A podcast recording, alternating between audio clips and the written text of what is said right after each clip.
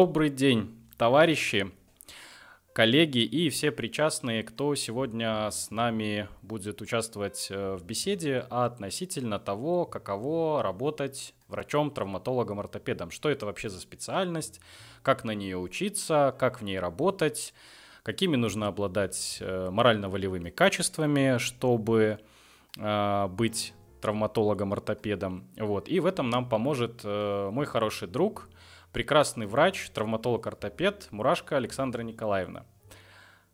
Здравствуйте, Александра. Да, а, надо сказать, что Саша, она выпускница нашего университета. А, также она президентский стипендиат. Вот, неоднократно занимала первые места на республиканских, международных конференциях. Вот, э, и она еще, кстати говоря, замечательный фотограф. Вот. Поэтому мы, наверное, в конце, ну, после того, как трансляция завершится, оставим ссылочку на ее Инстаграм, вот, и вы можете посмотреть ее работы. Вот, они очень, очень здоровские. Ну что ж, а, Александра Николаевна. Я очень тронута. А, да, ну, начнем, естественно, э, нашу беседу с того, как вы попали вообще в эту специальность, э, какова история, скажем так, э, вашего становления травматологом? Ну, если говорить о том, как вообще я попала в медицину, то это такая история, которая, мне кажется, есть у многих людей. То есть я с детства хотела быть доктором, уже где-то ориентировочно с восьмого класса я готовилась к тому, чтобы поступать в медицинский университет, ходила к репетиторам, то есть целенаправленно рассматривала эту специальность для того, чтобы в дальнейшем этим заниматься. А, училась я, как Александр Владимирович уже сказал, достаточно неплохо, могла позволить себе выбирать а, какую-либо группу на субординатуру и поступила в хирургическую группу. А потом уже я рассматривала несколько разных хирургических специальностей, и на распределение мне предложили место врача-травматолога-ортопеда в стационаре. Я решила, что это прекрасный шанс для того, чтобы реализовать себя как доктора, чтобы... Э, ну, это вообще замечательный шанс для того, чтобы начинать свою карьеру.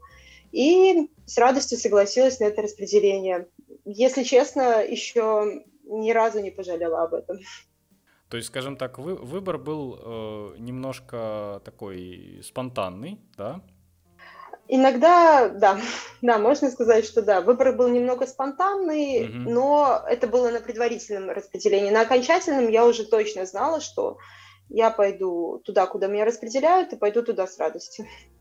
Когда тебе предложили вот это вот место, э, насколько вообще ты готова была к этому? То есть что, что ты вообще знала про эту специальность и какие у тебя, может, вот эмоции были, что поначалу ты вот думала, как, как вот человек, который давно хотел хирургию и выбирал из множества хирургических специальностей, вот какие, какие у тебя были мысли по, по этому поводу, вот когда ты уже поняла, что ты будешь развиваться в этой специальности?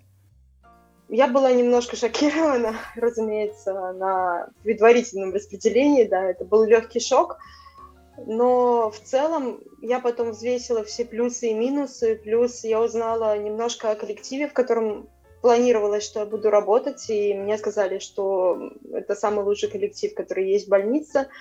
А также, ну, если по-честному говорить, я не испытывала большого восторга от полостной хирургии, то есть мне очень хотелось работать врачом хирургической специальности – но не в абдоминальной хирургии. Mm-hmm. Поэтому для меня все карты сложились, скажем так.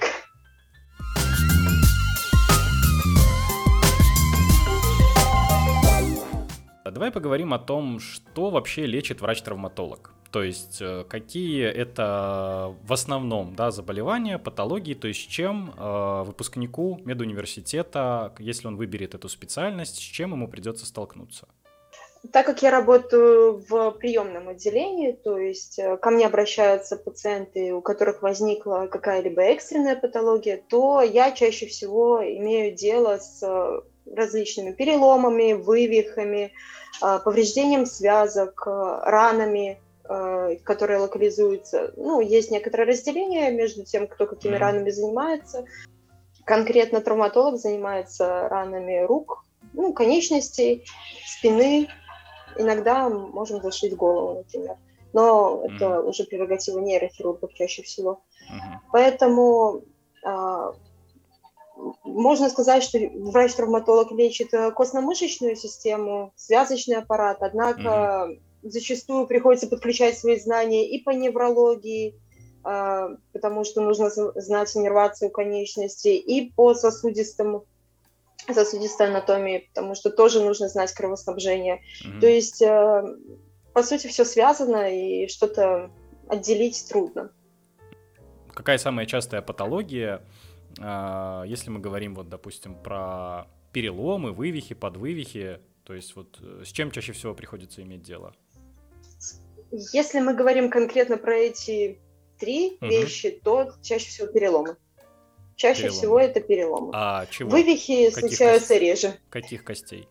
Каких костей? А, лучевая кость чаще всего, потому что падаешь на разогнутую руку и а, ломается именно чаще всего лучевая кость. Э, очень часто перелом пальцев, рук, ног, фаланг, а, плюсневых костей, костей лодыжек, чаще всего это. Чуть реже уже более какие-то значимые смещенные переломы, диафиза, например, костей, предплечья, голени, бедра. То есть, по сути, в принципе, встречаются достаточно часто все локализации, но чаще всего это пальчики, пястные кости, плюсневые кости. А часто ли приходится зашивать э, разбитые головы? В день э, пару человек с этим обращаются, но сейчас уже скажем так, информирование населения стало немножко шире, и обычно с разбитой головой уже поедут в областную больницу, поскольку там mm-hmm. есть специалисты, которые занимаются профильной головой. И в таком случае, если к нам обращается пациент, который ударился головой, мы обязаны его также направить и к нейрохирургу. Это лучшая работа в мире! Лучшая работа в мире! Лучшая работа в мире! Смотри, травматолог и ортопед, э, в чем разница? На самом деле, есть определенная разница, но эти две специальности не настолько тесно связаны друг с другом, что поэтому и доктор, врач-травматолог, ортопед получается. А травматология – это специальность о травме. Ортопедия – это специальность о каких-либо патологиях, которые возникли, которые врожденные или которые приобретенные с возрастом э, опорно-двигательного аппарата. Но, например, если мы имеем дело с какими-либо последствиями травмы, которые привели в дальнейшем к нарушению функции конечности, и человеку нужно будет выполнять операцию, которая уже отсрочена через длительное время, то это будет уже ортопедическая операция. И она поможет человеку восстановить ту функцию, которую он утратил. Угу. Поэтому иногда бывает так, что травматология постепенно перетекает в ортопедию. Как, собственно, стать травматологом-ортопедом, да? А, вот давай э, весь алгоритм, да, начиная с, со студенчества, да, как бы в, в какие кружки надо ходить, какими предметами нужно прицельно заниматься, субординатура, интернатура, какие курсы, то есть вот как э, стать из студента медвуза хирургом, травматологом, ортопедом? Я немножечко, честно говоря, затрудняюсь сейчас точно сказать, не знаю, насчет резидентуры, вводят ее или нет. Я mm-hmm. расскажу, как было у меня. А, значит, э, студенту желательно сделать упор на изучение анатомии, потому что без нее никуда абсолютно. Ты обязан хорошо знать анатомию. А, да, ты, возможно, как бы даже выпускаясь из медуниверситета, тебе понадобится пользоваться какими-то книгами, атласами. А, что-то забывается и что-то нужно вспомнить, повторить. Иногда даже перед тем, как идти на операцию, а, стоит открыть атлас и проверить свои знания, скажем так. Да, а, если также... ты собираешься идти в хирургию, то Атлас по анатомии это фактически твоя настольная книга. Атлас по анатомии, по ну, топографической анатомии, да? Да. да. А, также рекомендую изучить хирургические болезни, потому что там есть замечательная возможность для того, чтобы практиковаться. То есть студентов спокойно берут в операционную, позволяют им ассистировать, зашивать раны. То есть ты не должен теряться при виде большого количества крови, если тебе необходимо зашить рану или еще что-то. То есть э, нужно набивать руку, нужно практиковаться. Также, разумеется, в нашем университете есть профильный предмет травматология, ортопедия, то есть э, тоже нужно уделить ему внимание.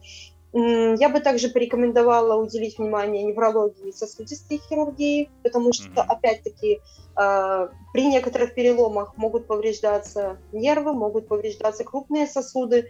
А, иногда необходим вызов а, хирурга другой специальности по санавиации для того, чтобы он помог нам. Но ты тоже должен обладать этими навыками.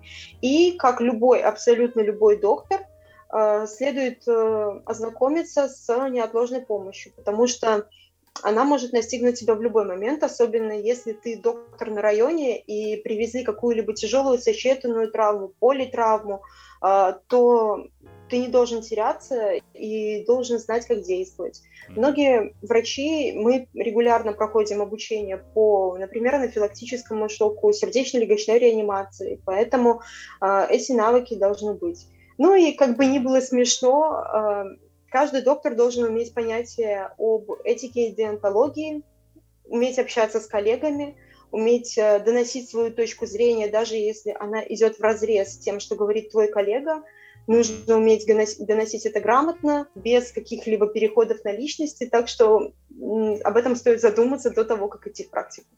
Ну да, этому еще стоит научиться, в принципе, во время студенчества при общении со своими одногруппниками, однокурсниками, преподавателями вот, э, понимать, что есть такое понятие, как субординация, и э, кем бы да. ты ни был, в какой специальности, если перед тобой, например, заведующий кафедрой или заведующий отделением, то как бы, извините, но по, по субординации ты находишься ниже и, соответственно, должен со всем уважением, да, как бы, и э, учитывать это. Ну, иногда у нас, к сожалению, некоторые наши доктора забывают об этом, вот, особенно молодые, и достаточно себя ну, могут некорректно вести по отношению к старшим коллегам, э, даже к заведующим некоторых отделений, там, как обычно, извечная э, хирурги э, борются с терапевтами, Терапевты. да, анестезиологи вообще борются со всеми, да, ну, как бы такого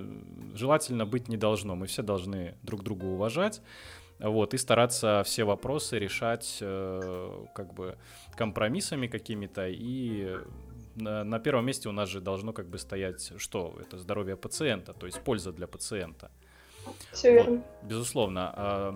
Саша, скажи, пожалуйста, насколько вообще для студента а, полезно посещать научные кружки по хирургии в плане а, определения вот именно э, будущей специальности, то есть, допустим, студент э, захотел, вот все, я хочу быть хирургом, да, но не могу определиться вот в какой, в какой стезе, да, э, это помогает определиться для, для выбора будущей специальности? Я считаю, что да, потому что на этих кружках зачастую изучаются какие-то вещи, которые, э, допустим, обсуждаются, что интересно было бы изучить, выбирается тема следующего заседания, э, то есть э, могут рассматривать какие-то вещи, которые просто можешь не успеть рассмотреть на занятии. А, также я считаю достаточно полезным приходить на дежурство, смотреть, э, что тебе больше нравится, что тебе ближе по духу. То есть, естественно, э, хирургом ты можешь мечтать быть бесконечно, но если ты падаешь в обморок при виде крови, то, то не выйдет. Ну, поэтому, да. поэтому на самом деле, если тебя интересует какая-то специальность, то я бы рекомендовала посетить кружок, посмотреть, пообщаться с коллегами, Э, будущими докторами. Также посещать дежурство, смотреть э, принципы оказания помощи, даже многие организационные моменты, на самом деле, это очень важно.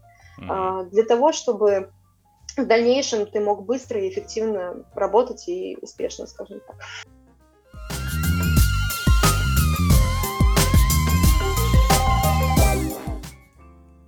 А как вообще нужно долго или ну, сколько времени требуется для того, чтобы наработать э, необходимые навыки для работы врачом-травматологом? Ты ну, чему-то вот... будешь учиться всю жизнь. Не, ну это само собой. Это, медицина это, в принципе, отрасль, в которой ты, если пошел, это все, это учеба на всю жизнь. Ты можешь экзамены и в 30 лет сдавать, и в 40. Да. Вот, поэтому к, к этому, да, надо быть готовым. А вот если мы говорим, например, ну вот, то есть ты, допустим, приходишь из университета, да, у тебя э, интернатура, за интернатуру вообще реально, если ты, э, ну или точнее, да. вообще э, какой вот а... об, объем должен быть учебы в интернатуре, чтобы ты к концу интернатуры себя мог, ну, более-менее уже как-то уверенно почувствовать, или этого мало? А, я могу сказать так важно не то, сколько у тебя длилась интернатура, а чем ты на интернатуре занимался. Безусловно. Если, да. то есть э, интернатура может длиться хоть год, хоть десять, но если ты во время интернатуры не принимал участие в каких-либо манипуляциях, не ходил в операционную, ну, говорю конкретно про свою специальность, если mm-hmm. ты не принимал участие в манипуляциях, не ходил в операционную, не ходил на дежурство, то есть э, тогда, естественно, это будет все дольше. А, если ты заинтересованный человек, который читал книги, который ходил на дежурство, ходил, как в нашем случае, в травматологический пункт, э, в операционную, а, то есть, в принципе, к концу интернатуры, а, разумеется, тебе будет сложно выходить на работу, но ты будешь себя ощущать уже гораздо увереннее. И в целом, вот за год я могу сказать, что я выходила, конечно, не суперспециалистом, но да, было много страшно и все остальное, но в целом я была практически готова к тому, чтобы работать. Угу. А как часто нужно ходить в операционную, чтобы наработать необходимые навыки? То есть, э, ну, или даже, давай так, э, если не ходить в операционную, если не производить каких-то манипуляций, э, как быстро навык начинает атрофироваться? Как бы сложно сказать, поскольку такого какого-то длительного перерыва, кроме отпуска, от манипуляции не было. Ну смотри, хорошо. Ну, э, да. Сколько тебе нужно раз в неделю производить какие-то манипуляции, чтобы это вот прям до автоматизма отработалось? Некоторые манипуляции ты все равно будешь производить реже, чем остальные. Например, э, наложение системы скелетного вытяжения, которое mm-hmm. достаточно редко выполняется. Какие-то оперативные вмешательства, потому что мы в дежурство тоже ходим в операционную. Ну, практически каждый, каждое дежурство что-то нужно делать. Либо вправлять, либо зашивать. Бывают э, несколько смен подряд, когда, например, не будет ни одной раны, ничего не нужно будет зашивать. Несколько смен подряд не будет ни одного вправления. Но в целом за неделю, естественно, ты это не забудешь. За две тоже. Это лучшая работа в мире! Лучшая работа в мире! Лучшая работа в мире. Насколько вообще необходимо в вашей работе практика, ну, скажем так, э, не, не на живую, да, не на пациентах, а, ну, может быть, э, как вот на каких-то макетах, э, на каких-то вот имитациях, да, для отработки каких-то навыков. Необходимо. Потому что бывают такие ситуации, когда мы имеем дело, это по большей части что-то ортопедическое, но хотя бывают тоже такие переломы, что нужно заранее очень-очень серьезно планировать это вмешательство. Mm-hmm. Зачастую это мы имеем дело с какими-либо ортопедическими патологиями, которые не укладываются в стандартную анатомию вообще никак. И тогда, да, мы иногда а, в отделении собираемся, планируем вмешательство, выносим на обсуждение. Иногда смотрим модель костей, взятую в, в анатомичке и решаем. Или печатаем. Это было время, возможность на 3D принтере печатать mm-hmm. тоже. То есть прогнозировали. Mm-hmm.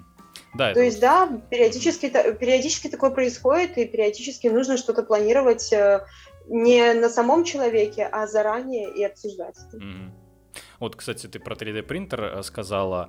Э, у меня сразу возник такой флешбэк э, по поводу... Мы с тобой как-то говорили по поводу компьютерного моделирования в травматологии. А насколько у нас это вообще ну, применяется? Вот именно компьютерное моделирование, ну, каких-то травм, либо же операционных вмешательств, ну и, соответственно, затем, допустим, то, что мы должны будем делать, да, печатается на 3D принтере, и мы уже вживую ручками пытаемся это вот повторить, то, что мы смоделировали на компьютере. У нас это, э, ну, вообще делается, и, скажем так, на, насколько у этого для вашей работы перспектива есть? Ну, я думаю, что это больше распространено за рубежом, угу. а, разумеется. У нас это не могу сказать, чтобы имело очень широкое распространение. Ну, для этого просто иногда нет ресурсов, нет возможностей, иногда даже банально нет времени, чтобы что-то распланировать. Mm-hmm.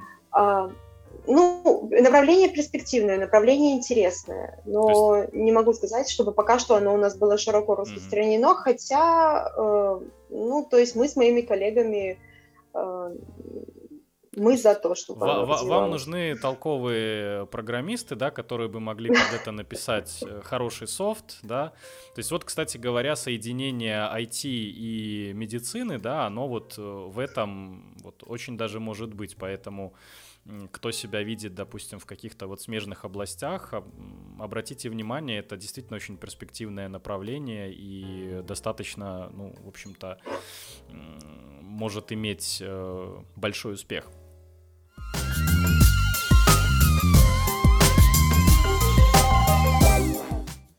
Учитывая, что ты э, детский травматолог-ортопед, да, а, да, расскажи, с какими патологиями, да, с какими э, проблемами э, вот в детском возрасте к вам чаще всего обращаются? В принципе, переломы, вывихи, раны, ушибы, растяжение, повреждения связок. Э, ну, то есть э, все при, в принципе примерно как у взрослых. Э, только у детских переломов есть определенные особенности, например, наличие зон роста, то есть mm-hmm. есть отдельный тип переломов для детей, которые невозможны у взрослых, потому что у них нет зоны роста. Mm-hmm.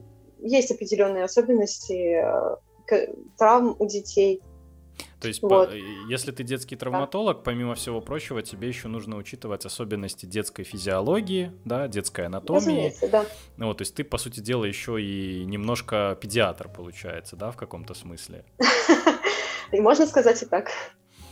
А, слушай, какая у вас обширная, обширная специальность. Э, да? На самом деле, вот я до того, как вот э, ты не стала работать в травматологии, я не подозревал, что травматологи, ну, вообще столько, такой объем разных манипуляций делают, да, как бы с таким количеством разных патологий работают. На самом деле это очень круто, потому что у вас э, скажем так, не застаивается разум, сознание, приходится постоянно да. что-то подсчитывать, да, как бы за счет того, что вот много разных э, заболеваний, которые имеют свои особенности. Это лучшая работа в мире! Лучшая работа в мире! Лучшая работа в мире. Какие нужно уметь врачу-травматологу выполнять манипуляции? Как врач приемного отделения, угу. чаще всего это вправление переломов, вправление вывихов, ПХО ран, э, наложение системы скелетного вытяжения, удаление инородных тел. Э, не забыла немаловажный компонент, который думают студенты медики, что их, возможно, никогда не коснется, это оказание антирабической помощи, поскольку по большей части это будет ложиться в стационаре на ваши плечи. А, также, ну, если уже говорить э, про работу травматолога еще не только в травмпункте, но еще и оперативные вмешательства, различные абсолютно. Mm-hmm. То есть это уже навык, который ты приобретаешь э, во время работы. То есть mm-hmm. ты не можешь... Я сомневаюсь, что есть какое-то большое количество человек, которые придут и сходу смогут делать какие-то операции. Mm-hmm. То есть тоже для Поэтому... этого на- на- надо время, чтобы все это наработать, да? Ну, в принципе, для всего надо время, чтобы это ну, надо, наработать, потому что не бывает одинаковых, абсолютно одинаковых переломов, и поэтому каждый вправляется по-особенному, смещения тоже бывают разные, и по-разному нужно и вправлять, и по-разному гипсовать. То есть э, постепенно это все с опытом приобретается. Угу. А какие основные предметы, ну вот если мы говорим про учебу в университете, скажем так, э, нужны для работы врачом-травматологом. Ну, понятно, мы уже э, говорили про анатомию, топографическую анатомию, безусловно, то есть э, хирургию. Э, кроме всего этого, вот, то есть на что нужно обратить внимание, да, может более углубленное, более пристальное, а если мы собираемся пойти в травматологию? Ну, в принципе, как бы уже перечисляла, но да, нужно обладать достаточными знаниями в анатомии, то есть э, на шестом курсе вполне достаточно времени для того, чтобы это повторить, чтобы что-то вспомнить, чтобы уделить внимание каким-то деталям. А, ну и также, то есть, естественно, практический навык, то есть это травматология и хирургические болезни, где ты можешь получить доступ в операционную, в травмпункт, угу. приемное отделение, где ты можешь потренироваться, скажем так, э, выполнять какие-то манипуляции. Угу. Ну и тогда э, подскажи, какая основная настольная книга врача-травматолога? А, все мои коллеги рекомендовали мне прочитать э, книгу, когда я пришла только работать, Маркс, ортопедическая диагностика. Маркс? Это очень объемная. Маркс, да. Маркс, ортопедическая диагностика. А, она не могу сказать, что это очень легкая на подъем книга, она реально очень большая, даже по объемам. А, и ее невозможно прочитать, вот э, ты сел, и ты сразу ее прочитал. Так не получится. Ты ее будешь читать постепенно. Но она классная, она очень емкая, она содержит в себе не только то, как ты должен осматривать э, нормального человека и какую-либо ортопедическую патологию, но и то, какие, при каких заболеваниях, возможно, те или иные симптомы. То есть э, достаточно емкая литература. Также у меня тут подготовил. Mm-hmm. А, есть атлас, который мне понравился, мне его порекомендовали, это атлас Рейнберга. А, он классный тем, что тут много всяких интересных mm-hmm. картинок. Картиночек. Mm-hmm картиночек, да, то есть со всякими заболеваниями, переломами, и к нему mm-hmm. второй том пояснения. То есть можно почитать. Тоже интересно достаточно, если нет возможности изучить какие-либо патологии у себя на работе по снимкам. Mm-hmm. Также у меня есть mm-hmm. своя известная книга. У меня еще есть распечатанная атласы Синельникова, но я предпочитаю пользоваться, у нас на работе установлена программа с электронным атласом, mm-hmm. там удобнее немножко. А, потом еще неплохая книга, я ее читала в электронном варианте, это «Анкин. Травматология». А, очень понятным и доступным языком все объяснено, и причем mm-hmm. все достаточно современно, то есть современными классификациями. А, мне очень понравилась эта книга, классная. Я ее, может, один раз точно прочитала, может, больше. Вот. Еще есть хороший учебник, это я сама распечатывала, АО, Ассоциация ортопедов. А, хорошая книга, там а, и всего два тома, и mm-hmm. там изложены принципы именно оперативного лечения заболеваний, то есть принципы лечения переломов в основном. Mm-hmm. Вот, поэтому по операциям она классная. Также, что еще могу посоветовать? Бойчев, детская травматология, хорошая книга. А так, достаточно большое количество есть монографий по каким-либо патологиям, то есть, там, например, по плоскостопию, по наложению скелетного вытяжения. То есть это достаточно достойные книги, тоже их можно изучить, почитать. Mm-hmm. Так что, ну, иногда прицельно по патологиям, что ты ищешь не в большом словаре, а монографии. Mm-hmm.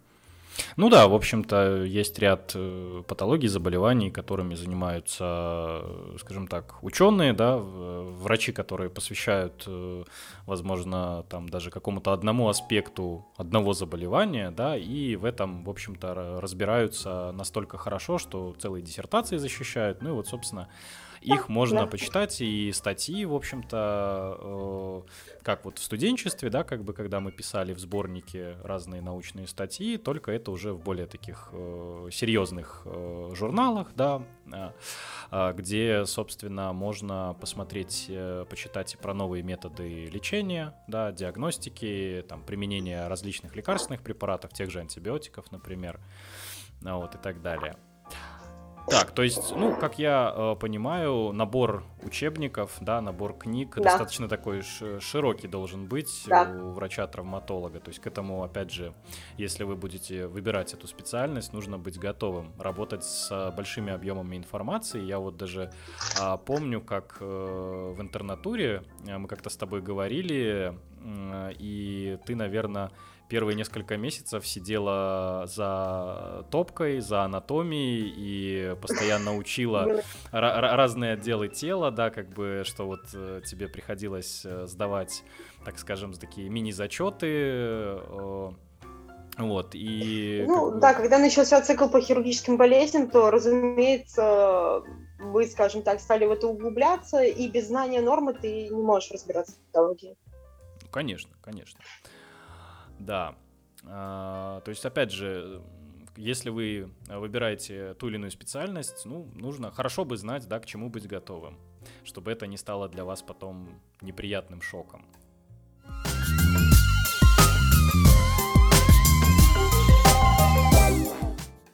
Смотри, а учитывая, что, ну, как бы у тебя, а, то есть ты работаешь в детской больнице, соответственно, основной контингент, ну, это дети, да?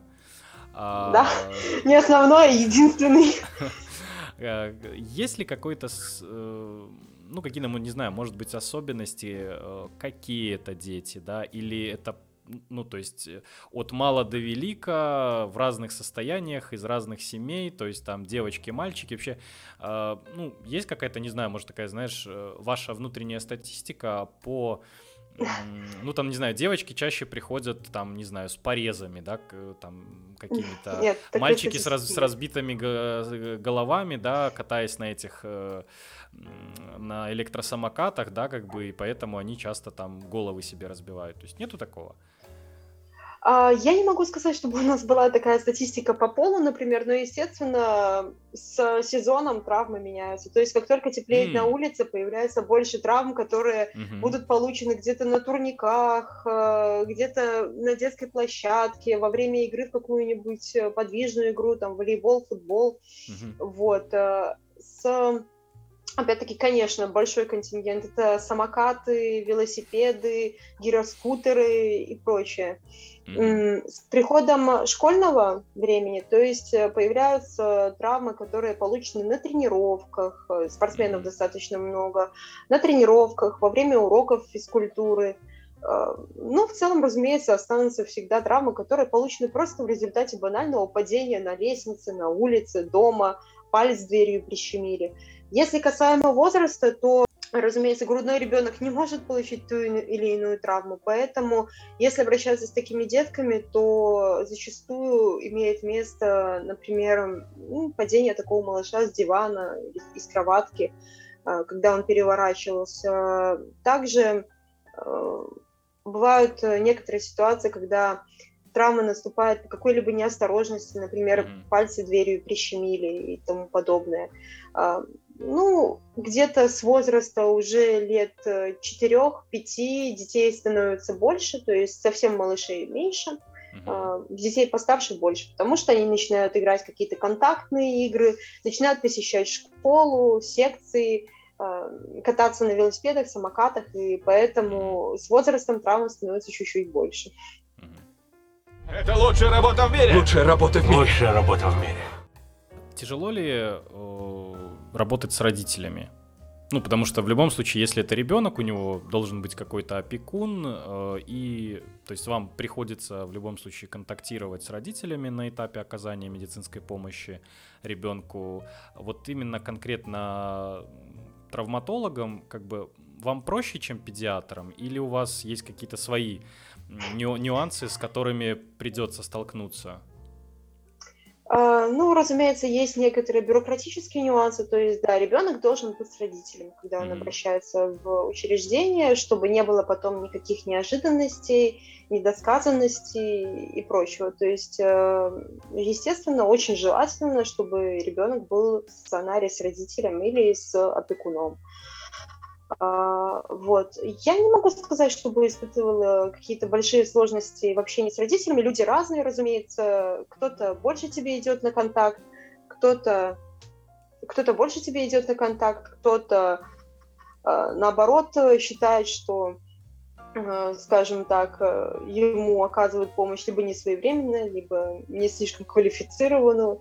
Но в любом случае как бы вас привела сюда определенная ситуация, и вы пришли за помощью, поэтому рано или поздно а, приходится немножечко скажем, успокоиться, послушать доктора и принять его точку зрения.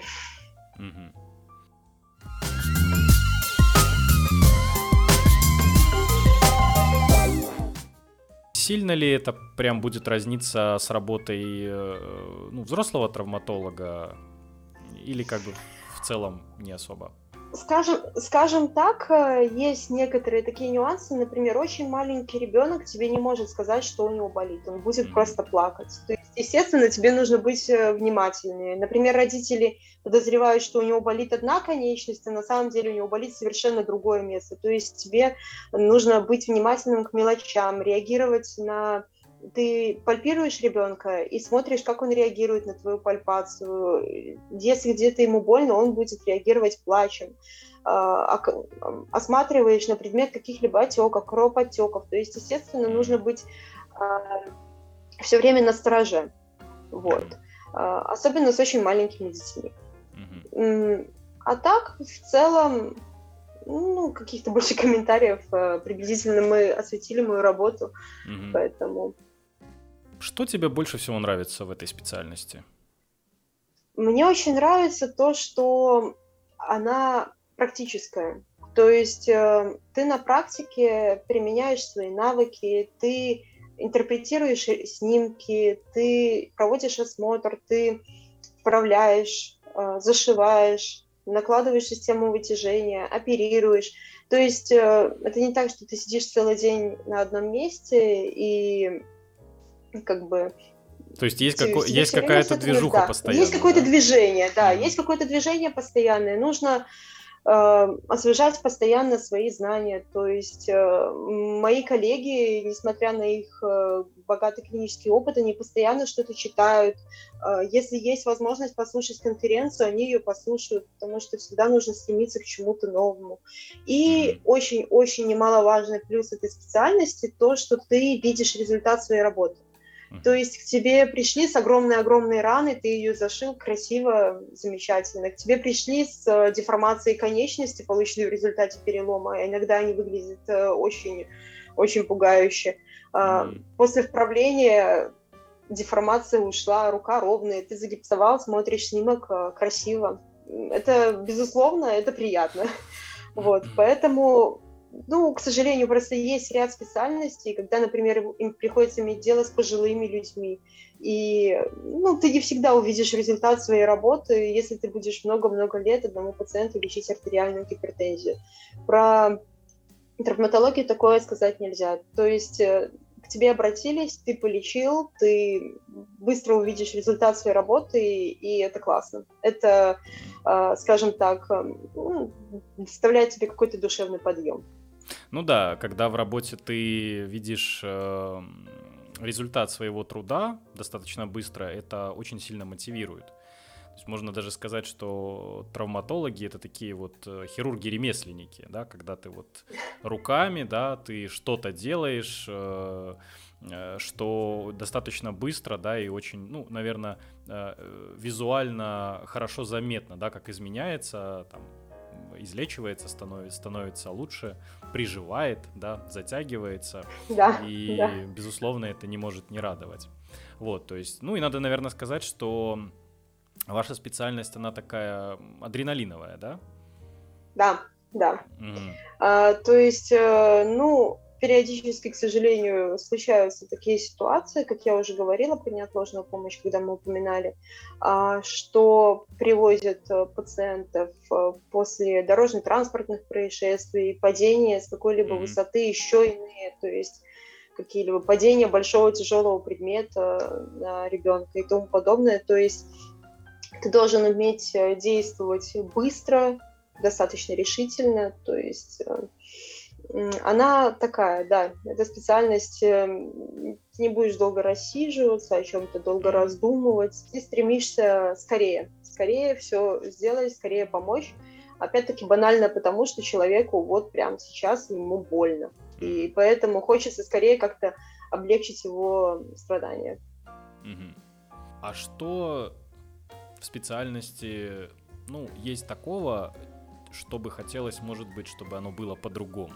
Не хочу говорить, что не нравится, потому что, ну, это, наверное, да, очень так э, надо обладать большим самомнением, да, и каким-то невероятным опытом, чтобы сказать, что вот я прям про эту специальность все знаю, я тут все, э, все выучил, все умею, поэтому мне вот это и это не нравится. Но, может, есть какие-то вещи, которые в рамках работы, ну, хотелось бы, чтобы, ну, как-то, ну, немножко по-другому, да, осуществлялись. А, знаешь, Саш, я долго думала над этим вопросом на самом деле. Угу. Я не смогла придумать на него ответа.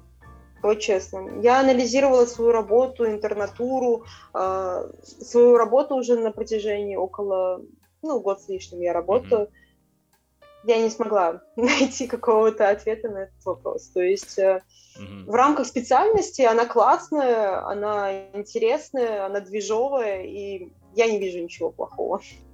Может быть, опять-таки, как э, ты уже заметил э, с высоты какого-либо опыта дальнейшего жизненного, я замечу какие-то недостатки, но сейчас э, я ничего такого не вижу.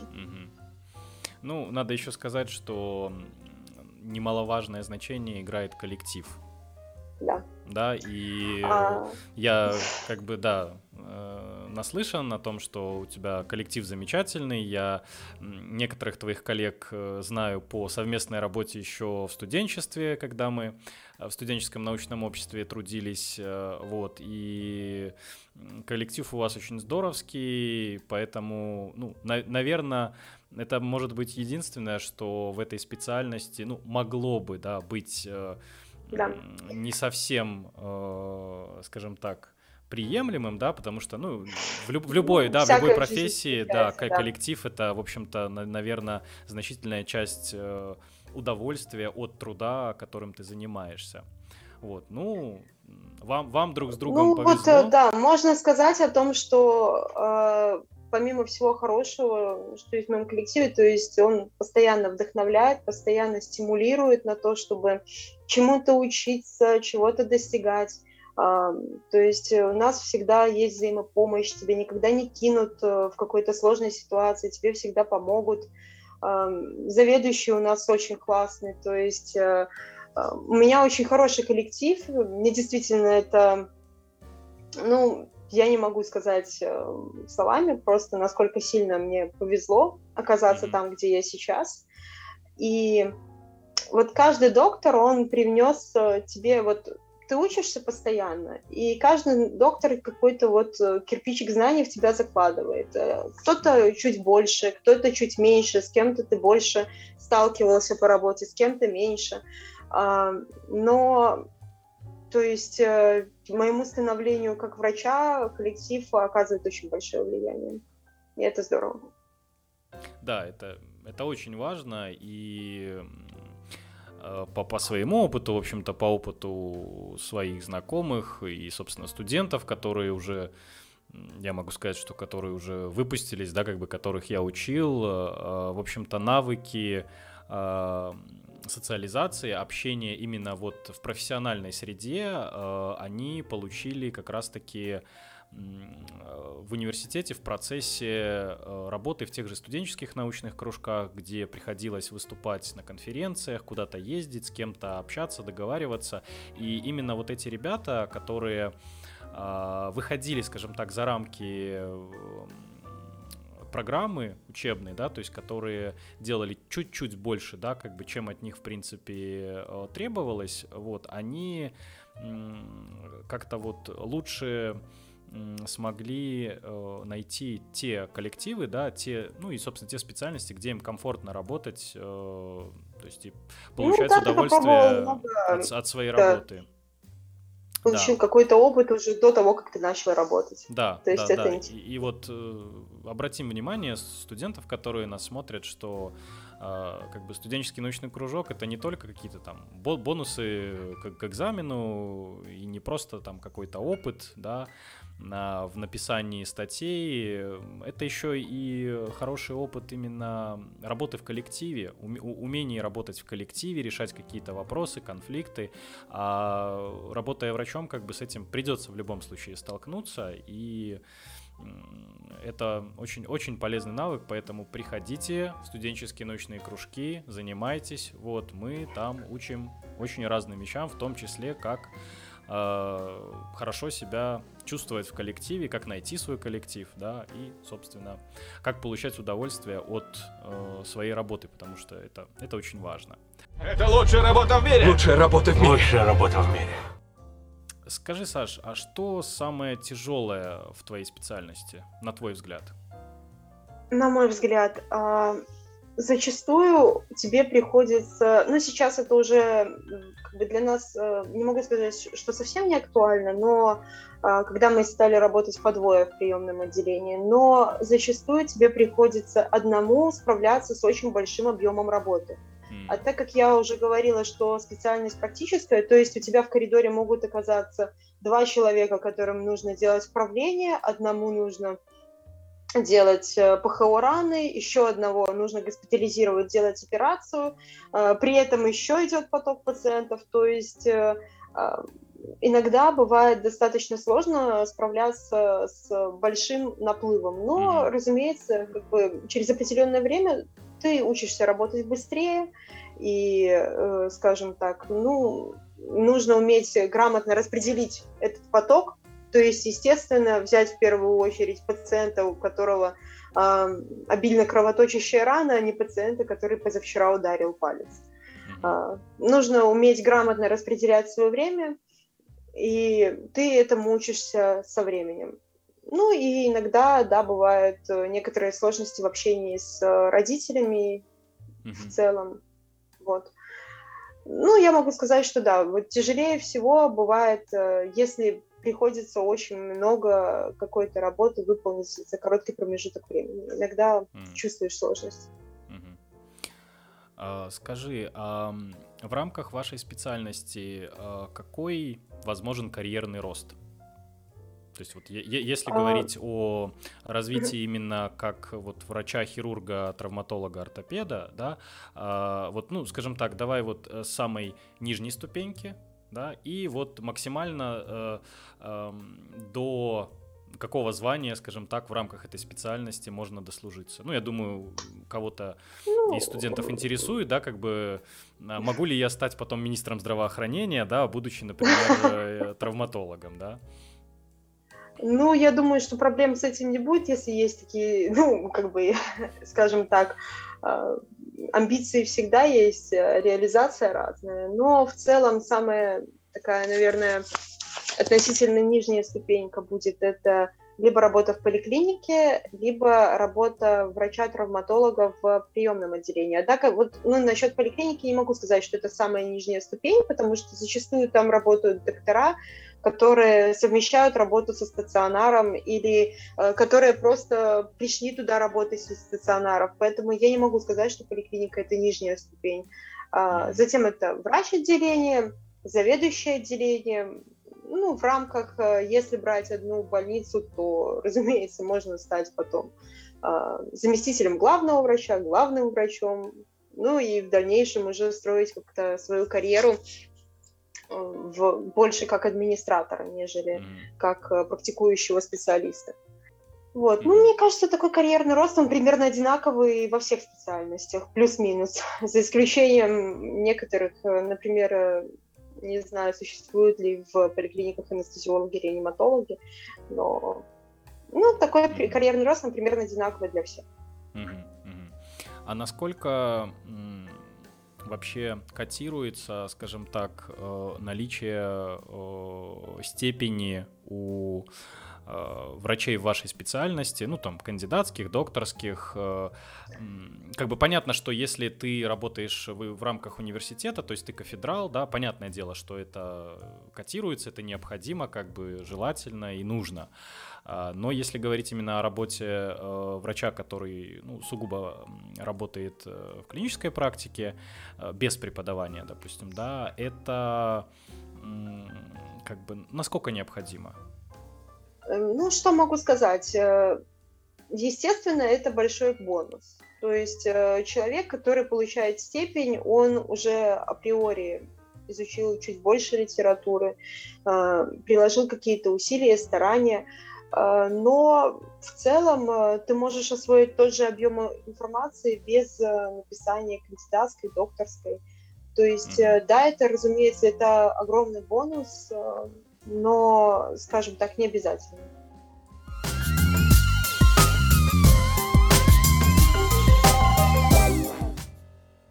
Что тебя вдохновляет в этой работе? Я уже, в принципе, ну, примерно отвечала на uh-huh. этот вопрос. Это мои коллеги.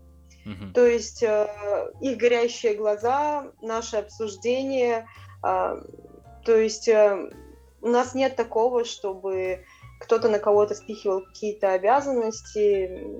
Все с удовольствием работают, получают кайф от своей работы, ты заряжаешься этой атмосферой, и поэтому ну, чувствуешь в своей работе. Я люблю свою работу, как бы, поэтому скрывать мне в этом плане нечего.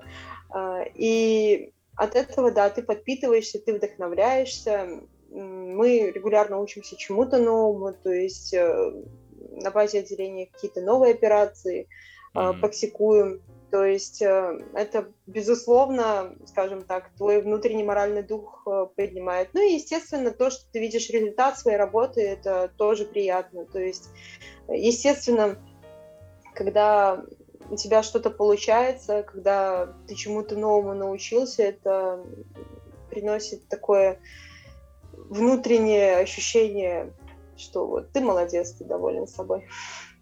Ну да, это удовлетворение от работы, это, наверное, самое большое счастье, которое нам доступно, помимо э, любви, э, детей. Вот, это, наверное, одно из самых важных вообще, что в нашей жизни может быть, потому что на работе мы проводим значительную часть своей жизни, ну и, соответственно, если да. она нам нравится, приносит удовольствие, то ну, мы счастливые люди, значит. Вот, ну, нам, нам с тобой в этом плане повезло.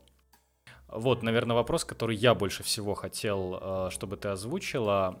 Какими морально-волевыми качествами должен обладать э, человек, который идет э, в эту специальность травматолога-ортопеда? Знаешь, я этот вопрос задала заведующему отделению своего. Uh, у меня было очень много вариантов, uh, я их потом озвучу, но он на самом деле сказал одно очень важное качество, которым должен обладать не только врач, но и вообще любой человек. Это чувство юмора. На самом деле в травматологии нельзя без чувства юмора. Uh, если говорить про остальное, то, разумеется, это решительность, это умение работать, стремление сразу это умение не придет, это стремление уметь работать с большим количеством информации, это э, умение принимать конструктивную критику, умение доносить свое мнение. И это умение, скажем так, иногда брать свои эмоции под контроль mm-hmm. и не показывать, э, по крайней мере, пациенту, что ты чувствуешь себя сейчас некомфортно, что ты чего-то не знаешь, что ты боишься. А, потому что, естественно, пациент будет это ощущать, и, и его родители будут это ощущать, и доверие к такому врачу будет немножко подорвано. Mm-hmm. Поэтому нужно уметь э, контролировать свои эмоции. А, естественно, будет какая-то эмпатия, без нее никуда, и а, даже самые взрослые врачи иногда проникаются ну, кому, кому тому или другому чуть больше симпатии или чуть меньше.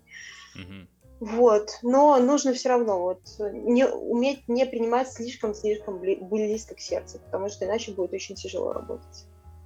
Да, вот я еще тоже хотел э, сказать, что по поводу чувства юмора, э, в принципе, юмор э, в работе врача и людей, так или иначе связанных с медициной, это способ рефлексии от э, тех э, сложностей, тех, э, скажем так, ужасов, по сути дела, с которыми они сталкиваются, э, что отражается, в общем-то, в специфическом так называемом черном юморе, да, медицинском, который да. порой... Типичный для медиков. Да, да, да, он непонятен э, людям из других э, профессий, ну или, скажем так, его могут посчитать слишком... Ну, может быть, жестоким или там, неуместным, но... Личным. Да, да, да, но для нас это способ такой вот рефлексии э, для того, чтобы сохранить вообще здравый рассудок э, и способность, в общем-то, и к эмпатии, вот про то, что ты говорила, и при этом э, трезвую голову, да, как бы не переходя вот эту черту, когда ты очень близко к сердцу воспринимаешь какие-то вот события, э, каких-то пациентов, их проблемы, потому что тоже, ну, как бы врач, э, если у него будет очень высокий уровень эмпатии, он может быстро выгореть и да. как бы на, на этом, в принципе, его карьера может закончиться. Кстати говоря, а вот насчет выгорания, в вашей специальности э, вообще существует эта проблема по поводу профессионального выгорания или это не особо актуально? Ну, по своим коллегам, наверное, могу судить ну, скажем так, я пока не заметила, чтобы кто-то нас э, не хотел работать, чтобы кто-то испытывал разочарование от профессии. Мне кажется, что опять-таки вот такая вещь, она зависит от нескольких факторов, от того, где ты оказался, в каком коллективе, какой у тебя был опыт работы. Mm-hmm. Естественно, скажем так, на эмоциональное выгорание толкают какие-то особо сложные клинические случаи, врачебные ошибки. Как-то так. То есть, э, ну, мне кажется, что выгореть можно с любой работы. Только вопрос того, насколько ты все близко воспринимаешь к сердцу и в каком месте ты оказался. Это лучшая работа в мире! Лучшая работа в мире! Лучшая работа в мире. Как на вас э, вот эта вся история с пандемией отразилась э, на вашей работе? Э, сильно ли вообще, в принципе, пандемия повлияла на то, как вы работаете? А, что могу сказать? Ну да, к нам иногда обращаются пациенты ну, банально, человек сидит на самоизоляции и может дома подвернуть ногу, может дома упасть. То есть периодически, да, такие пациенты обращаются. Тогда, разумеется, есть определенный э, комплекс мер, которые ты должен принять. То есть, разумеется, ты его смотришь э, полностью, защитив себя СИЗами в отдельном помещении, а, определенный порядок того, как этот пациент направляется на рентген, направляется в операционную, куда он госпитализируется. То есть mm-hmm. есть такие моменты. А что самое, пожалуй, могу сказать, ну, что самое сложное для нас, так это то, когда этого пациента нужно брать в операционную, и тогда приходится оперировать ПЧК. Mm. Вот это, пожалуй, могу сказать сложно, потому что э, нужно надеть на себя слишком много слоев одежды, это жарко, и ты становишься таким неповоротливым, и поэтому это трудновато. А так, ну, разумеется, на всех отраслях жизни любого человека сложился как-то повлиял ковид, и мы в том числе. Но, то есть, э, нашу больницу, она, ну да, периодически работаешь с ковидом, но не могу сказать, чтобы прям очень часто в ковидной зоне и прочее.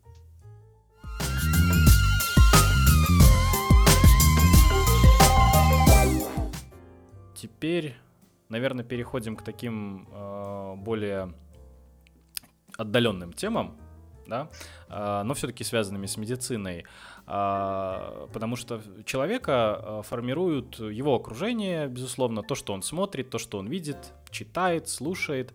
Вот, э, расскажи, э, какие на тебя повлияли медицинские сериалы, э, возможно, в выборе вот твоей вообще, в принципе, будущей профессии как врача, ну и, может быть, в частности, ты где-то увидела, э, вот как э, травматологи, там, не знаю, делают остеосинтез, вправляют страшные вывихи, да, оторванные конечности пришивают, и где-то на задворках сознания у тебя вот это вот в бессознательном отложилось, что, о, это же круто, вот, и потом, когда тебе предложили пойти пойти в эту специальность, ты, скажем так, приняла это решение с таким вот горящим сердцем, да, и пониманием, что как бы тебя ждет что-то очень крутое и интересное. Ну, сериалов про, про травматологов на самом деле не так уж много, я не видела ни одного вообще. Может быть, кто-то знает, так напишет в комментариях. Мне на самом деле стало почему-то сложно смотреть медицинские сериалы. Любимый медицинский сериал у меня «Клиника». Вот. Э, ну, еще в школе я посмотрела «Доктора Хауса», но самое интересное, когда я попыталась его пересмотреть э, уже в университете, мне это далось гораздо сложнее, потому что видишь какие-то абсурдности, видишь э, какие-то, ну, как, например, Хаус влетает в стерильную операционную, вообще абы как одетый, то есть ты смотришь на это, э, ну, понимаешь, что такого бы да, не могло произойти. Да. Вот. А, еще мне понравился сериал, а, я его посмотрела относительно недавно, называется «Больница Никербокер». Тоже mm-hmm. такой интересный сериал. Может быть, смотрел по... Конечно, да. Я неоднократно. На занятиях ну, по микробиологии такой... упоминал э, его, этот сериал, когда мы проходили а, возбудителя сифилиса Трипанема Палидум. А, да, вот, да, там как раз да. был, было несколько серий, вот посвящено именно пиротерапии, вот как они, э, значит, изучая свойства возбудителя, пришли к выводу, что, в общем-то, если нагреть человека до достаточного достаточной температуры, можно попробовать, да, убить возбудителя раньше, чем э, человек, в общем-то, от э, теплового удара, в общем-то, может погибнуть. Вот. То есть, да, интересный сериал. Кстати, рекомендуем всем нашим зрителям э, посмотреть, как э, развивалась медицина, как, как работали врачи в начале 20 века. Достаточно так занимательно. Там и вопросы использования того же морфия э, показаны именно ну, в медицинской практике, да, и к чему это привело, да, его бесконтрольное применение, как бы, ну, это достаточно показательно. И к методам терапии зависимости да. наркотической. Да, да. Как да. тогда лечили. Да, да, поэтому вот э, кому, кому нравятся медицинские сериалы, вот обратите внимание. Так что больше я как-то на вскидку и не вспомню. А как же «Анатомия Грей»? А я не смотрела. Серьезно? Ты не смотрела «Анатомию Грей»? Да. Большое, да. большое упущение. Ну, тоже, конечно... Ясненько, понятненько. как, как я, я запишу это в список. А, как и с хаосом нужно там делать скидку, конечно, на то, что это все-таки телешоу, но э, очень интересно, там, в общем-то, многие хирургические специальности представлены. Вот, кстати, тоже бы рекомендовал ребятам посмотреть, кстати, э, а, кому интересно. Про травматологов хирургия. я как-то увидела один русский фильм, вот, знаешь, после какого момента его выключил? Это было примерно через три минуты после просмотра. Mm. Когда хирург надел на себя стерильные перчатки, а потом надел маску. Я до свидания, и выключил. Да, ну, ну иногда да, иногда нам тяжело смотреть такие вещи в фильмах. Вот, ну это уже профдеформация. А что касается, допустим, ваших коллег, которые ведут э, ну, какие-то блоги в интернете, в Инстаграме, в Ютубе. Вообще кого-нибудь знаешь? Э, могла бы вот, ну, сказать, что вот, ну, кого-то интересно um, посмотреть, почитать? В Инстаграме мне нравится, есть блог Radiology Life. Там mm-hmm. доктор он занимается рентген-диагностикой, компьютерной томографией, он достаточно часто выкладывает какие-то интересные клинические случаи, но там дело касается не только травматологии, ортопедии, но еще и болезней внутренних органов, патологии легких, с ковидом у него появилось много разных интересных снимков, и там в комментариях начинается обсуждение, он задает вопрос, как вы думаете, что здесь, какие предложите методы лечения, то есть тогда, да, начинается активное обсуждение. Зарубежный есть блог, называется, по-моему, ортопедик травма, тоже достаточно интересный. Там доктор-травматолог выкладывает снимки до, снимки после, ну, на английском, правда, языке рассказывает о том, как э, лечился такой перелом, механизм mm-hmm. травмы, обстоятельства, ну, приблизительно в рамках врачебной этики, что можно сообщить. Вот, э, то есть э, потом по возможности показывает результат работы, то есть отсроченный. Mm-hmm. Достаточно интересный блог, можно обратить на него внимание. Mm-hmm. Если около медицины, то иногда слушают TED Talks, но на это mm-hmm. как-то в последнее время не очень много времени. Mm-hmm. Это лучшая работа в мире! Лучшая работа в мире! Лучшая работа в мире в завершении, скажем так, нашей беседы, э, что бы ты посоветовала э, студентам, которые еще не определились э, с выбором специальности, или, может быть, те, кто уже мечтает о хирургии, еще не определились насчет выбора, опять же, в рамках этой специальности, субспециальность, да, как бы каким врачом работать, что бы ты посоветовала в плане выбора будущей профессии? Вот, ну, может быть, посоветуй, как э, вот относительно твоего опыта, как определиться с профессией, со специальностью? Пробовать. Пробовать. То есть ходить в операционную, ходить на дежурство, читать книги, углубляться в специальность. Э, то есть э, пока ты не попробуешь, ты не узнаешь, хочешь ты чего-то или нет. Э, многие, почти вся моя группа, когда поступала в университет, хотела быть хирургами. Mm.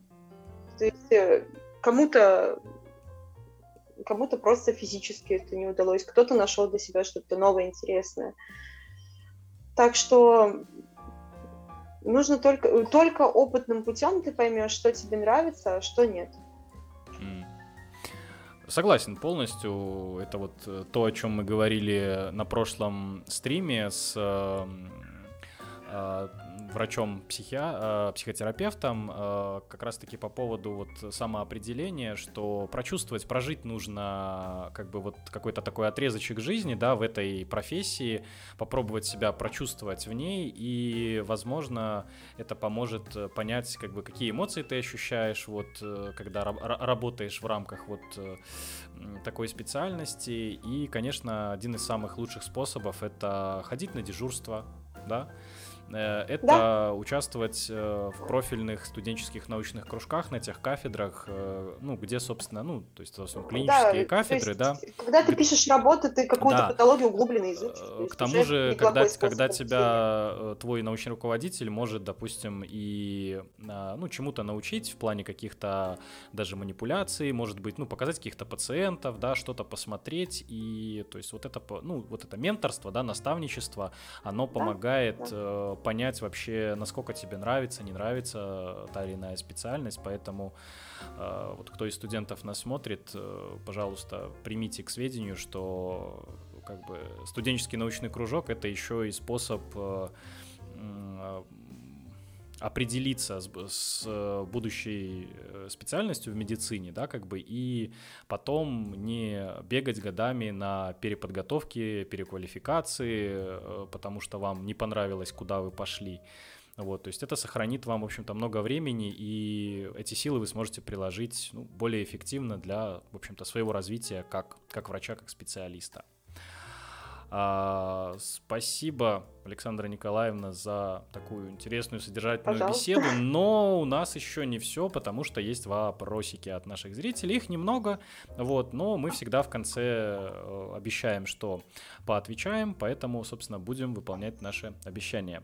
А, итак, один из первых вопросов э, был как э, вот вы, врачи-травматологи, э, боретесь э, именно вот, ну, кто работает с детьми, с испугом, паникой у детей? То есть, когда вот ребенок, понятно, у него травма какая-то, ему больно, mm вот, может, какие-то а, фишечки есть, да, которыми вы пользуетесь, чтобы вот как-то успокоить ребенка, да, чтобы в конце концов можно было провести там ту же обработку раны, да, или там да, э, да. какой-то даже осмотр банальный провести скажем так, э, не всегда это получается, не всегда это работает. Иногда мы для начала нужно предложить родителю самому успокоить своего ребенка, то есть э, он знает подходы, он знает, э, от чего ребенок успокаивается, может mm-hmm. банально, на самом деле можно успокаивать и говорить все что угодно, ребенок будет плакать, пока мама или папа не включит ему мультик на телефоне. И mm-hmm. Поэтому все твои успокоения, которые ты полчаса времени потратил, э, на самом деле просто рухнули против смешариков. Поэтому, mm-hmm. как бы, а, то есть, э, да, иногда мы просим родителей включить какую-то музыку или мультфильм. А, нужно постараться оказаться, если ты общаешься с ребенком, на его уровне. То есть лучше присесть к ребенку, mm-hmm. посмо- ну, посмотреть ему в глаза спокойно рассказать, что тебе нужно посмотреть на его ручку или ножку, что ты только посмотришь, и больше ничего не будешь делать. Вот. Э, иногда, да, происходят такие ситуации, когда как бы ты не успокаивал, особенно если это касается зашивания ран, сто процентов ты не успокоишь, но в любом случае стараешься в ходе какой-то манипуляции беседовать с ребенком, успокаивать, э, обещать ему, что скоро все закончится, он поедет домой с мамой, вот. Э, у нас э, в приемном отделении есть маленькие игрушки, мы им иногда даем чтобы отвлечь их внимание. Мгм. Например, особенно когда ситуация непонятна, что у ребенка болит, э, проще дать ему машинку, он будет ей пока заниматься, ты будешь проводить осмотр и э, видеть, на что он на самом деле реагирует и что ему на самом деле больно, а на что он просто видит, что ты его трогаешь и тоже начинает возмущаться. Мгм.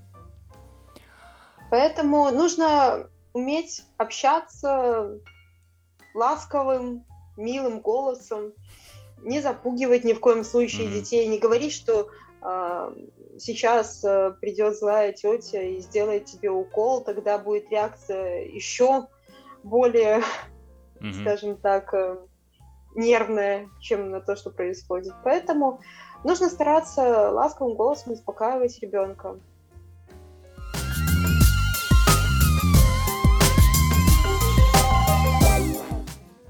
Спрашивают, как боретесь со стрессом? Работа-то ведь достаточно такая адреналиновая, да, посто- постоянно движуха, постоянно экшен, как бы над, надпочечники могут и устать, вот. Как, как, как бороться с таким напряжением постоянным? Скажем так, э, ну, мне просто нравится моя работа, поэтому я не испытываю очень-очень огромного прям стресса от нее. Но да, бывают смены, когда ты приходишь домой, ты морально выжат, э, и тебе хочется единственное, что поспать. На самом деле, так как я работаю сутками, то нужно ценить то время, которое у тебя свободно от работы, и общ- э, тратить его на общение с близкими, на спорт, э, на чтение книг, на получение максимального количества приятных эмоций, Мгм. а, которые можно получить вне работы. Поэтому постепенно ты за сутки восстанавливаешь свои силы э, и приходишь на работу уже готовый к новому стрессу. А Следующий вопрос. э, Ну, мы в целом уже как бы на него несколько раз отвечали по поводу предметов, да, которые нужны для э, работы, да, врача-травматолога. Но, может быть, э, немножко переиначим вопрос. А Какие предметы, ну, может быть, вот кроме на- названных э, до этого, а, ну, в какие-то моменты, ты знаешь, так вот а, по-особенному, может быть, пригодились там что-то из биохимии, из патофизиологии или там из других каких-то, и, может, из клинических дисциплин, там из инфекционных болезней. А, вот был, вот, было что-то такое? Может пригодиться на самом деле в таком случае абсолютно любой предмет и знание в внутренних болезнях э, и как они могут повлиять. То есть, например, к тебе может прийти даже банально, если к тебе обратился ребенок с системной патологией суставов, ты должен Мгм. знать, как она может повлиять а, на э, его опорно-двигательную систему, провести какую-то дифференциальную диагностику, Мгм. терапия, внутренние болезни, инфекционные болезни в том числе. Приведу даже банальный пример. Зачастую у детей есть такое осложнение а, каких-либо текущих инфекционных заболеваний, как реактивные артриты. В таком случае к тебе обращается ребенок с а, коленом, которое беспокоит, которое болит. И родители затрудняются сказать, была у него травма или нет, потому что он, ну, вроде падал несколько раз, но прям точно не уверены. То есть тебе нужно уметь назначить определенный объем исследований, который подтвердит или опровергнет этот диагноз. И этим знанием тоже нужно обладать. Тебе могут понадобиться знания в любой сфере.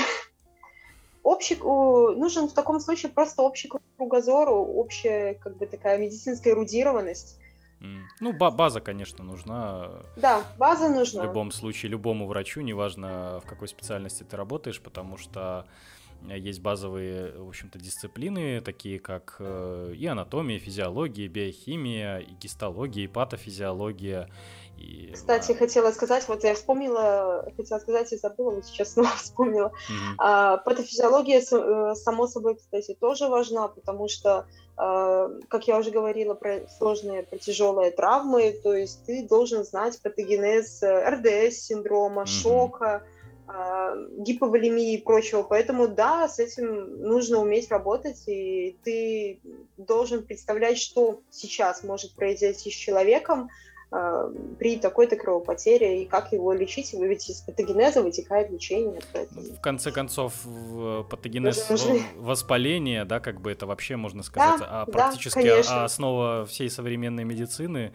Э, поэтому не зная, в общем-то, как развивается воспаление, да, как бы и какими, какие механизмы мы должны э, разобщить э, или же наоборот простимулировать для того, чтобы тот или иной процесс э, значит, э, исправить, да, как бы, ну, о чем можно говорить. Поэтому, да, безусловно, э, учеба и э, усвоение вот этих вот базовых знаний, ну, это первые в основном три курса, да, это сложно, да, это огромный объем информации, но на самом деле, как бы, ну, неоднократно уже про это говорили, что это, это, это очень важно, и в будущем, ну, как бы это соста- составит основу а, вашего умственного, да, интеллектуального потенциала как, как врача, который вообще сможет в дальнейшем, да, как бы развиваться. Это лучшая работа в мире! Лучшая работа в мире. Лучшая работа в мире. Какие предметы, если вот вернуться в прошлое, да, как бы а, изменился ли взгляд на них, э, ну или а, отношение касательно каких-то дис- дисциплин уже с высоты, скажем так, некоторого врачебного опыта. То есть, знаешь, когда ты студент, да, да. ты думаешь, э, воспринимаешь по, по одному, да, как бы, что вот оно там вот надо, не надо, э, как бы хочу, не хочу это вот сейчас учить. А когда ты уже работаешь, да, то, ну, соответственно, ты сталкиваешься с тем, что как бы вот где-то пробелы какие-то, чего-то не хватает, вот, э, а ты помнишь, что, ага, мы проходили это там на каком-то курсе, да, вот что, что-то, может быть, не дочитал, не доучил, а сейчас оно тебе пригодилось, да, вот э, есть какие-то такие предметы? Э, да, разумеется, ты относишься к программе, которую ты изучал немножко по-другому, скажем так. То есть э, понимаешь, что есть некоторые лекции, которые стоило бы послушать, mm-hmm. а не уделить чему-то другому поспать. вот. Поэтому, разумеется, как травматолог э, начинаешь больше ценить курс травматологии ортопедии, который mm-hmm. проводится в нашем университете, больше ценить курс, э, ну, опять-таки, анатомия, да, это первый, второй год, и ты ее не можешь не учить. Mm-hmm. Но э, когда пытаются как-то сделать какую-то отсылку на следующих курсах, ты к этому относишься иногда легкомысленно, а на самом деле не стоит, потому что, ну, без знания нормы нет знания патологии. И поэтому разумеется, к этому ты относишься немножко иначе. Курс хирургических болезней и хирургические специальности, они обычно уже на более старших курсах, где ты примерно представляешь, э, что тебя интересует, к чему ты хочешь больше стремиться, и поэтому ты ему уже уделяешь э, большее внимание. Но э, тут зависит от многих факторов, э, в том числе и от заинтересованности, иногда от преподавателя, поэтому есть, да, вот э, зачастую чувствуешь, что следовало быть немножко внимательнее. Я забыла, кстати, еще один очень важный предмет, который нужен для становления травматолога, это лучевая диагностика. Mm-hmm. Вот. Я совсем забыла про этот предмет, э, к сожалению. Вот. Замечательный предмет, очень интересный. Тоже к нему начинаешь вообще кардинально иначе относиться, потому что э, многие думают, что тебе принесут снимок с описанием э, рентген-лаборанта, рентген, врача-рентгенолога, и ты уже будешь э, точно знать, что на нем нет. Ты должен сам уметь интерпретировать снимки, уметь в них разбираться, уметь э, отличить нормальную архитектуру костей от патологической, уметь выставить диагноз. То есть это все Безусловно, работа врача-рентгенолога очень нужна и важна, но ты в этом тоже должен разбираться.